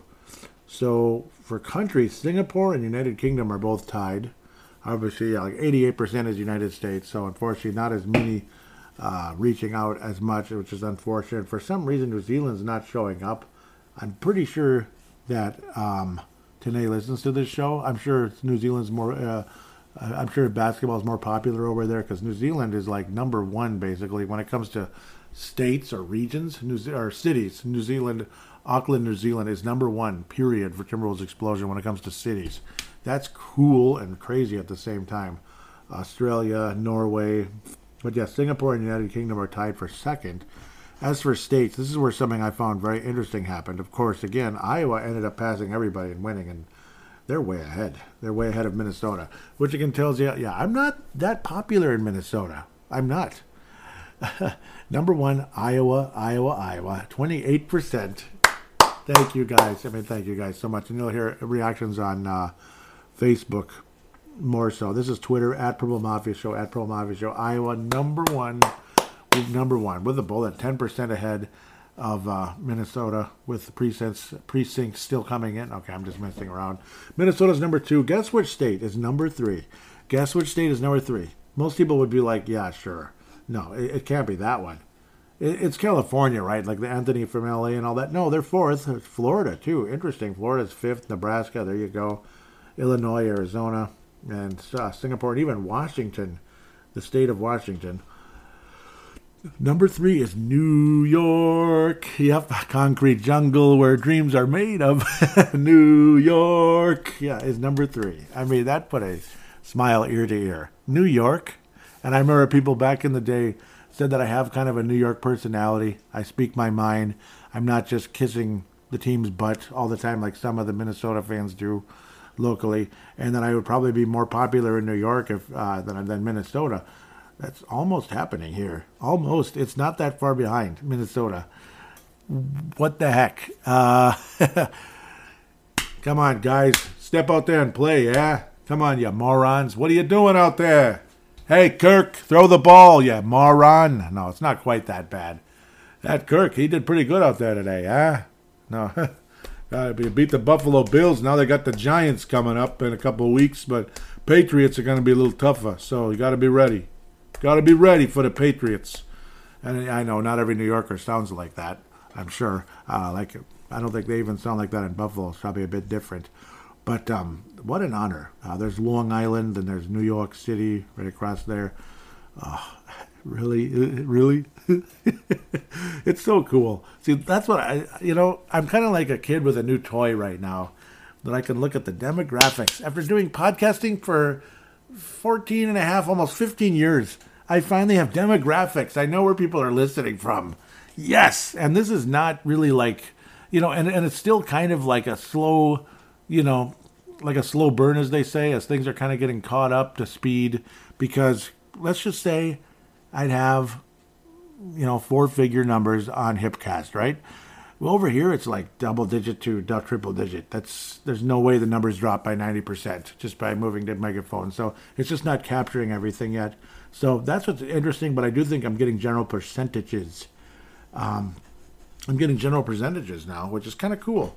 Um, as a, I'm not going to say the download numbers because they'd be embarrassingly low, but the considering, yeah, it's like 10% of what I would normally get on Hipcast, but it, but it is showing uh, a, a percentage overall of where people are listening. And California is fourth, so thank you, California. Obviously, yes, and not yeah, not not Anthony from LA necessarily. Malcolm, I apologize, Malcolm. Malcolm, man, he's the king of it. Malcolm, you're the you're the greatest, and Sam Gupta. Yes, Sam Gupta. Let's not forget about Sam. Awesome, awesome guy. He's been around since 2008. So I don't know. I, I, I'm I'm gonna come back to this from time to time because it's again, it's like a shiny new toy for this this kid named Joey Awajan. Apple Podcast is it finally working for Timberwolves Explosion? No, it's it's not. I I know what happened. Damn it! Get your butt together. Uh, hopefully, okay. Let's go where I need to go. I apologize. I just thought that was interesting. Yep, Tanae liked that. I talked about Iowa because yes, uh, New Zealand is number one for Timberwolves Explosion. So obviously Tanae's got uh, something to celebrate there. Mad Martin was saying a lot of Viking fans in the potato states. Uh, Idaho? Oh, okay. Oh, you're thinking about corn more so. Actually, potatoes, Idaho. but yeah, I mean, I get the idea. Um, yeah, they have potatoes there too, I'm sure. But like corn and and uh, pork, corn and pork. Those are the two main things in Iowa. Um, because yeah, pork is a big thing. Obviously, the Vikings just lost to the uh, Vikings. The Gophers just lost to the uh, Iowa Hawkeyes for the 99th time in a row. So um, and I, and and the trophy is is a, is a little pig. So think about it again. That's pork. So, but I guess Minnesota is pork too. That's why it'd be the whole thing in Minnesota and Wisconsin is an axe. Like we hate each other. Ugh, we're gonna bury the hatchet. Okay. Anyhow, next man Martin. Yep, he was clapping for Iowa. Thank you. Yep. I mean they they deserve it. They really do. Thank you. You guys are Iowa. I love you. I love you, Iowa. I I hate when the Hawkeyes beat the Gophers, but you know what? I accept it. I accept it because they're they're always going to. It just looks like the way it is. Uh, Martin continues says, looking forward to this game. The psychology, the psychology will be interesting to see how, now that they are considered legitimate contenders, how will that affect them? Mm. Ooh, that's haunting. Oh, that's haunting. Oh, that is right to the heart. Holy cow. Yeah. Talk about failing a test, huh? Mad Martin says, now, uh, now watching it live, brother. Well, he says, okay, good. I'm glad you were watching it live, so I wasn't spoiling it for you. I was saying I'm so sick of seeing our defense give up third down over and over and over and over and over and over. It's enough to make you want to shatter the TV screen. And then I got a quote tweet from Sarcastic Viking, who does follow. Thank you very much. Not sure if he listens, but maybe. He says, and over. Yep, because it happened again, probably right about that time. Victoria, British Columbia. Cool. Is that Chris Tucker? I wonder if it is. It might be. Because I know he was from uh, Vancouver, British Columbia. Because Victoria, Vancouver, that's like that area. So, yep. And I was talking about the defense being bad. Sebastian said you misspelled the entire team. uh, yes, I was saying our run defense is absolutely pathetic so far. Sebastian said you misspelled the entire team, and I'm like, yep, that too. Man Mars says O line looks terrible. Yes, they did, and that was even before Darrisaw's uh, returning to the concussion thing. But he probably was bad in general because of that. Um, it's really disappointing because that guy looked like an All Pro. Hopefully, he's going to be okay because you lose your left tackle, I think we're dead. I mean, You know, you you lost like Matt Kalil for the season. I remember that he wasn't even that good, but still, it's still a major thing. Um, the Vikings died basically in 2016. Oh, next man up. Yeah, good luck. I, I next man up my butt. You know, yes, it's the next guy up, and they got to play, and they're getting paid, and all that stuff, and it's a golden opportunity for somebody, but it might be golden opportunity for the opposing uh, right defensive tackle. Actually, um, Mad Martin says this is how you beat a good offensive team like the Vikings: run the ball and convert third downs and keep them on the sideline. Yep. I was saying exactly that's what's happening for sure. It's mind boggling how we can't even make a stop. Not one punt. Not one. Not one. Not one. Um, what got me going here? Yeah, obviously the whole damn game. Yeah, I, I, I was saying losing followers again. If you can't take my frustration, bye bye. And then James Wright, who's actually from uh, Winnipeg, Manitoba. Yes, we know about Winnipeg, Manitoba. Go Jets. No, not really. Winnipeg Blue Bombers, not the Jets. I like the Jets. I, I like the old Jets, who are now Phoenix, but I like them when they were there. I like the logo and everything. I don't like the new logo for Winnipeg Jets. Uh, boy, they're a tough team, though, aren't they? Um, hopefully he listens and he's not just kind of casual. James Wright, again, Canadian, Manitoba, says, You're the worst fan because I was getting mad. And then I said, No, just an honest one who's being who's been through hell and back. James Wright responds with, It's just one L. Learn from it and beat them in the playoffs. And I was saying, I hope so. I certainly hope so. Mad Martin was saying, We might well need a reality check. And sure looks like it, doesn't it? Somebody retweeted it. Was it me? Who retweeted it? The quote tweet by me. I was saying, I suppose better now than in January because we've been through enough of that. Yeah, I think, like, here we are. What a great, promising season. Everything looks great. Wow, what an emotional win last week. And then, oh, oh, it's one of those. It's one of those. Yep, it's one of those, isn't it? sure was. Yep. And then I, yeah, I was getting vulgar. I was saying, bleep you, Parsons, enough already, because I felt like he was just trolling us and uh, dancing on our grave, and it drove me nuts. Uh, and then I wrote third down conversion, third down conversion, third down conversion, third down conversion. The Cowboys haven't punted once. I'm about to explode. It feels like a playoff game going the way they normally do. It's like we forget to play because we saw the pinstripes, which is kind of like where I was leaning towards the name of this episode. I'm still deciding as we speak. It does feel like that, though. Like the pinstripes, like the Twins versus the Yankees. Like, man, what an amazing season. 101 wins, home run record. Wow, here we go. Oh, well, we got swept in the playoffs again, and it was the Yankees again. It's just like, seriously, you know, and it's like ten to two basically in like the fifth inning. It's like what just happened here? Like we open it up two nothing. Yeah, baby, a couple home runs or, or a two run homer. We're up two nothing. Here we go, and we got runners on base. And next thing you know, it's like a double play to end the inning or something. And then it's like da da da da da da da, bah! Home run after home run, and the Twins are getting obliterated again by the by the Yankees. Yeah, yeah, it's, it's just wonderful. Yep. Mad Martin says, "What was I respond? He was responding to something that I said. I think no, yeah, maybe it's just in general." He said, "Yeah, let's just leave it to our backup tackle against Parsons by himself. No extra help from a tight end or running back. That makes sense. Yeah, no help." And he got he got his butt kicked. He got his absolute butt kicked, and it was so sad. Uh, it really was.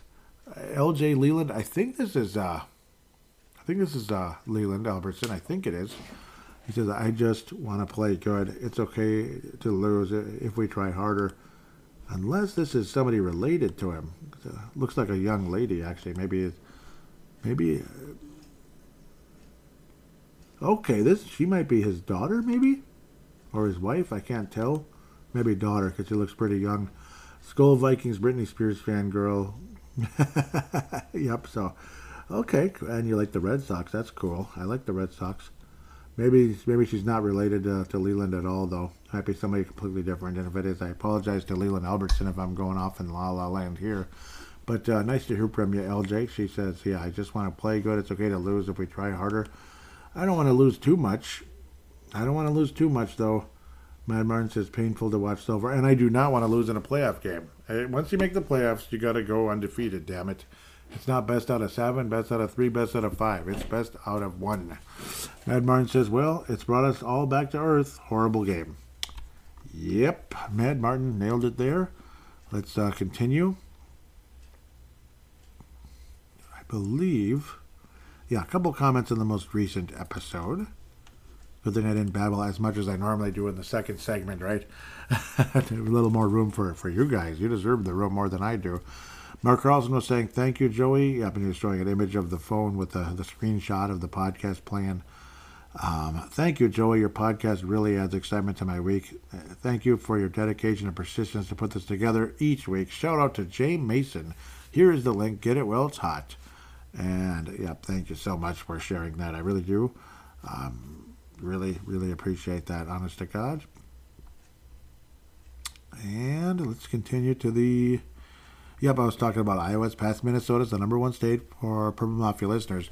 Thank you, Iowa. I love you because I figured uh, Facebook I'd get a response, uh, but I got actually a little bit more on Twitter. Though again, the king of Iowa. Of course, you could say a couple of you are like man, um, like man, Martin, no, like uh, Dave Hickey and you, Leland. Mark Carlson says, "Skol to my fellow listeners of Purple Mafia in the great state of Iowa." Yes, sir. And again, the Winnipeg Blue Bombers is his logo there. It's amazing to think Bud Grant coached that team.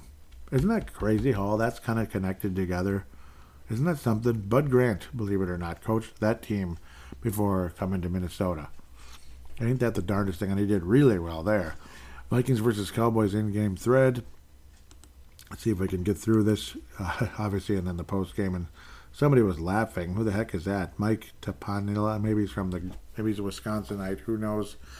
I was talking about the third down conversion, and I was, I was about to explode. Jerry Hicks from St. Louis, if I remember correctly, says, "Can't keep coming back every week."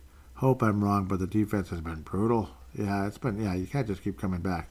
Yeah, yeah. Jerry Hicks is from St. Louis. That's what. I, yeah, I mean, I, I didn't look again. I just remember very clearly, unless he moved. Um, I was saying, sick of seeing our run defense give up third down over and over and over and over and over and over. It's enough to make you want to shatter the TV screen. Dave Vicky says enough that the national media hates the Vikings, but we got Tony Romo in the booth. In the booth, BS. And I was saying, yeah, it's driving me nuts. Dave Vicky again, Iowa, the great state of Iowa, says finally a tackle. Then you give up another, yeah, see, another big catch in the end zone, which was not a catch. He didn't control it, but they'll give it to him again, which they did. I should have never trolled the Cowboys, but they are going to be watching the Super Bowl at home. Maybe we'll see them again down the road. Yeah, I mean, I, I don't think the Cowboys win. No, I don't think they uh, go to the Super Bowl. Nope. Um, Dave Hickey again says, freaking Romo is pissing me off, and these officials are too.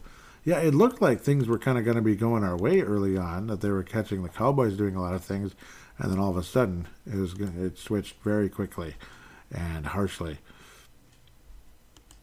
Mike Dale says, way to prove the, defract- the, the detractors right, by the way. Way to keep the experts, the experts feel that we're a second class outfit. If you're not ticked off, there's something wrong with you. Amen. Yep. See, like people calling me a bad fan. Yeah. If you're not ticked off, there's something wrong with you. Yeah. I was beyond ticked off, and yep. So I'm with you, Mike. Mike says second half, time to wake up. Yep. Time to come back and all that. Hopefully, and we didn't. But that was, uh, yeah. The other one was uh, much later. There's something wrong with you. Yep. Um, Mike Dale's out of New York, the great state of New York. Uh, Brett McCarthy said, "Man, Booth Jr. is getting, yeah, he he was, he was getting cr- uh, creamed. Yep, obviously nine tackles. That means he gave up at least nine catches. Mike Dale says the rest of the world is still well, maybe not nine catches, but, but generally speaking, he gave up a lot of catches. Mike Dale says the rest of the world is sleeping on us, including Vegas, and predicting us to lose today at home. I say, why don't we keep this ride moving along, extend the winning streak, and in the process extend two middle fingers to doubters? Hey, let's roll it. Like again later on, he said, way to prove us, way to prove them wrong. Because this darn thing isn't in chronological order. Jerry Hicks says, hopefully no hanger from la- hangover from last game. The Vikings are notorious for after an emotional win. Good test for knockout. Oh, God, yeah, KOC or whatever, you know, Kevin O'Connell is what I'd like to say. Yeah, he didn't put KOC, he just put Kevin O'Connell and removing this this this trait. Unfortunately, it's exactly what happened again. Yeah, you nailed that one, Jerry. Oh, you nailed that to the wall, Jerry. You nailed it. Yep, like you were afraid of like a, a big letdown after that, and uh, yep, nailed it. Dave Vicky says didn't start out real good. TJ dropped two to potential touchdowns. Yeah, exactly. Mike Dale says, "Come on, Hawk. Kirk can't place that any better. That should have been six. Yep, damn right." Brett McCarthy was like, "That's it. See you all next week." Well, I guess it's safe to say we can't play after 3 p.m. Oh man. Jerry Hicks says the game is so bad, and the network St. Louis went to another game. Yeah, and eventually they did in other places like yeah, Pittsburgh and Pittsburgh and Cincinnati around here. Maybe there also. I think that was the only other CBS game, right? Pittsburgh and uh, because a lot of people thought this would be an epic battle. Like, oh my God, we had the game of the week last week, and it's Minnesota Dallas, NFC rivals, and they're both good this year. And woo wee, yep. Both sides of the ball were struggling, yep, according to Brett McCarthy. Yep, Todd Blair, welcome aboard, says this is ex- the exact reason I hope for the best but expect the worst. Uh, there's always that that uh, you know the other shoe as they call it, uh, the other shoe to drop as they like to call it. Let's see if I can see where it doesn't say. That sucks. Maybe nothing. God, I hate that about Facebook sometimes. Yep, you want to see if you can get a clue where people are from, whatever, and it doesn't say. Uh, no, I missed all this stuff. I can get caught up here. Apologize for my uh, delay. Yep, here we go. Mike Dale says, "All right, this this is a right ass kicking kicking so far." Any response? Patty Pyraki says, uh, "Skol Vikings." That was early on. Yep, and uh, yeah, Brett McCarthy was thinking that Cook could have been really good. Yeah, and Mattison, and yeah, the, you can really run on the Cowboys. Just unfortunately, we fell way behind. And well, sad. Ro- Roxy Schleicher yep, says, "Oh my God, just take the lead and don't put us through anything like last week's call." And of course, that didn't happen. Denny Nest said, "Hell yes." Yep, but unfortunately, again, that was at the beginning. Mark Carlson wraps up this thread saying, "Not sure I will see today's game against the hated Cowboy team. I am in Winnipeg this weekend and will be attending a Grey Cup party tonight. The game features the Winnipeg Blue Bombers versus the Toronto Argonauts. I love that name, Argonauts. But Blue Bombers is good too." The Argonauts quarterback is Malud. Be- oh my God, McLeod Bethel Thompson. What am I saying? Malud. McLeod Bethel Thompson, former Viking Vikings backup quarterback, and of course the Blue Bombers are forever tied to Minnesota Vikings by head coach Bud Grant. See, there you go. So Skol, let's roll Vikings. Let's roll Blue Bombers. Yep, Mark knows more than I do about that one.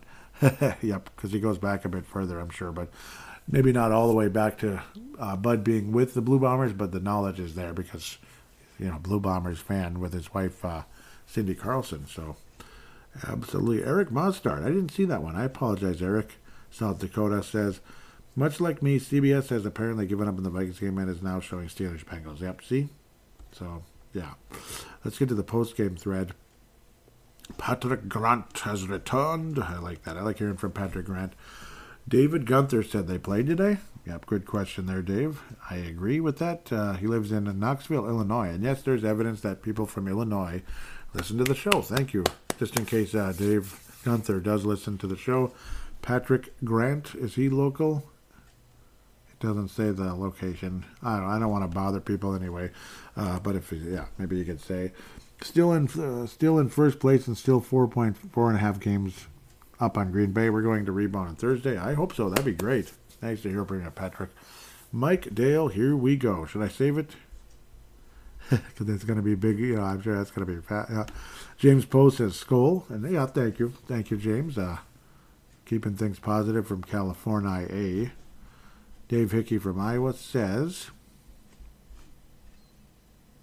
Let's get some likes here, likes and loves and all that stuff first, just to make sure everyone gets recognized because you deserve to be yeah, there you go. You deserve to be. Thank you so much for posting. Those of you, them you that gave me the time here. Dave Vicky says, "Wow, that was hard to watch. I honestly walked away and quit watching it. I guess I shouldn't have trolled the Cowboys, but when Alexa makes a joke about the Cowboys, you have to share it. Yeah, that is pretty funny. That is. Um, yeah, Dave, good job though. Um, and uh, it sucks. Yeah, and they started trolling us at the end. Last and certainly not least, Mike Dale says, right off." Mulligan, whatever you want to call this. I had a feeling this was going to be a hangover, and it was. Why can't this team ever build upon a high? Pathetic. Doesn't that drive you nuts? Doesn't that just drive you crazy? Uh, juvenile, amateurish, whatever you want to pour on this team. To be fair, we can't win them all. Yep. However, this was an embarrassing performance for sure.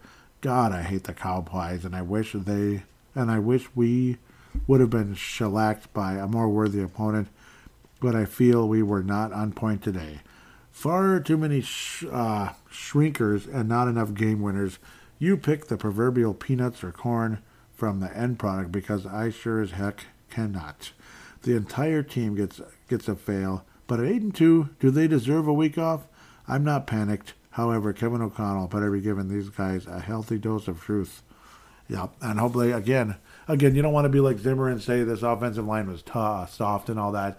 You don't want to like pile on and ruin ruin the whole momentum of the team. And obviously, that's not Kevin O'Connell. But at the same time, again, there has to be a heavy dose of truth as well. You don't want to be like Ryan Saunders, who couldn't get to anybody. It seemed like with the Timberwolves years ago, when he was the coach. That's why he just he was just in over his head. head Ryan Saunders. Where I do think Kevin O'Connell is a very very worthy NFL coach. The gold star for today's show, it's got to go to Mad Martin, the great call-ins and a lot of back and forth on Twitter and putting up with my nonsense as well as he does when I start flipping out. So I apologize. Mike Dale, you got a gold plated silver. You're just the greatest. Absolutely love you all the time. all the time. As for bronze and all that, where do we go with it? Mark Carlson always going to be involved at least on the bronze level. I'm kind of bouncing back and forth where to go with this one apologize. I'm also trying not to cough to death. I apologize. Um, ooh, was kind of going back and forth. I, I actually appreciated the honesty. Just in case he's listening uh, from Canada, there, James Wright. I appreciate the honesty. I do. You deserve a, a bronze. Uh, I do. I appreciate the honesty, big time. Um, state of Iowa, you at least deserve a bronze, maybe an honorary gold star. In fact, I'm going to give Iowa an honorary gold star today as well. It's just kind of like a gold star that lasts forever. The state of Iowa. Thank you so much. Like a gold plaque for being the number one state in the United States for Purple Mafia. I had a sneaky feeling that's what was going on, and now confirmation is is is there. Confirmation is there. Iowa rules Purple Mafia when it comes to the United States. And it's pretty cool. But New York coming in third is really impressive. And they were actually second for a minute there as well, but Iowa was catching up. Little did I know, it was already there, but it was getting the numbers are getting captured. You know, the precincts were coming in, kind of like a certain event that happens every early November on Tuesdays. You know, the first Tuesdays of November every every couple years at the very least, if not every well, yeah, there's every four years. It's the huge one, you know. But well, you know, you get the idea even have mayors in the odd numbered years as well. But even numbered years are often major elections, governors, senators, and all that, and presidents, and all that. President, and of course, uh, certain people, uh, certain people uh, announcing their candidacy as well. So we'll leave that alone. Listen to Freedom of Thought for that if you'd like. Just going to give a very subtle shout out to that because I don't want to get too political. Uh, otherwise, again, thank you, Iowa. Thank you, um, thank you, Mad Martin over there in northern Scotland. Always love the call-ins, love the back and forth on Twitter. I mean, you are legendary. Uh, thank you, California, Malcolm McSween, you know, for being one of the big ones as well. Malcolm, and just in case Anthony from LA still listens, I don't know if I if I pissed him off years ago. I don't know. Maybe Justin Day, major shout out again, just in case. I, I, yeah, he said he does still listen, and of course, yep, yep. He also does a YouTube as well. Justin in Rochester, that's what they know him as on uh, Score North. Like they, they love him on Score North, and I love him too. Doggone it, just a day up. He's been around since at least 09. 09. Think about that. That's a long time. Sometimes off and on because obviously some crappy seasons and all that. Like 2010 was garbage and stuff. 11, but then 12 they were, you know, they jumped up again and all that. And 13 was yucky. And you know how you know how football is. Things kind of ebb and flow maybe they get sick of my act and then they like oh, you know I actually kind of like it when they come back. You know, people are people might get sick of my act and then come back. So there's a little bit of that. Oh, there's Matt Judon right there, a guy we got to worry about. A little pass rush coming on next week. Some kind of Thanksgiving conversation there. Oh yeah, they're previewing the Patriots and Vikings. Yeah, well, hopefully he's not going to dine in too much. That game will be here, so that helps. So we're actually hosting a Thanksgiving game. Huh. I think this might be the first time the Vikings have ever hosted a Thanksgiving game. That's interesting. Yeah, because remember in the past it was always at Detroit, at Dallas, but now there's extra. There's an extra game, and it's kind of random. I think it's the first time the Vikings host a Thanksgiving game, isn't it? I didn't even talk about that earlier. Ain't that the darndest thing?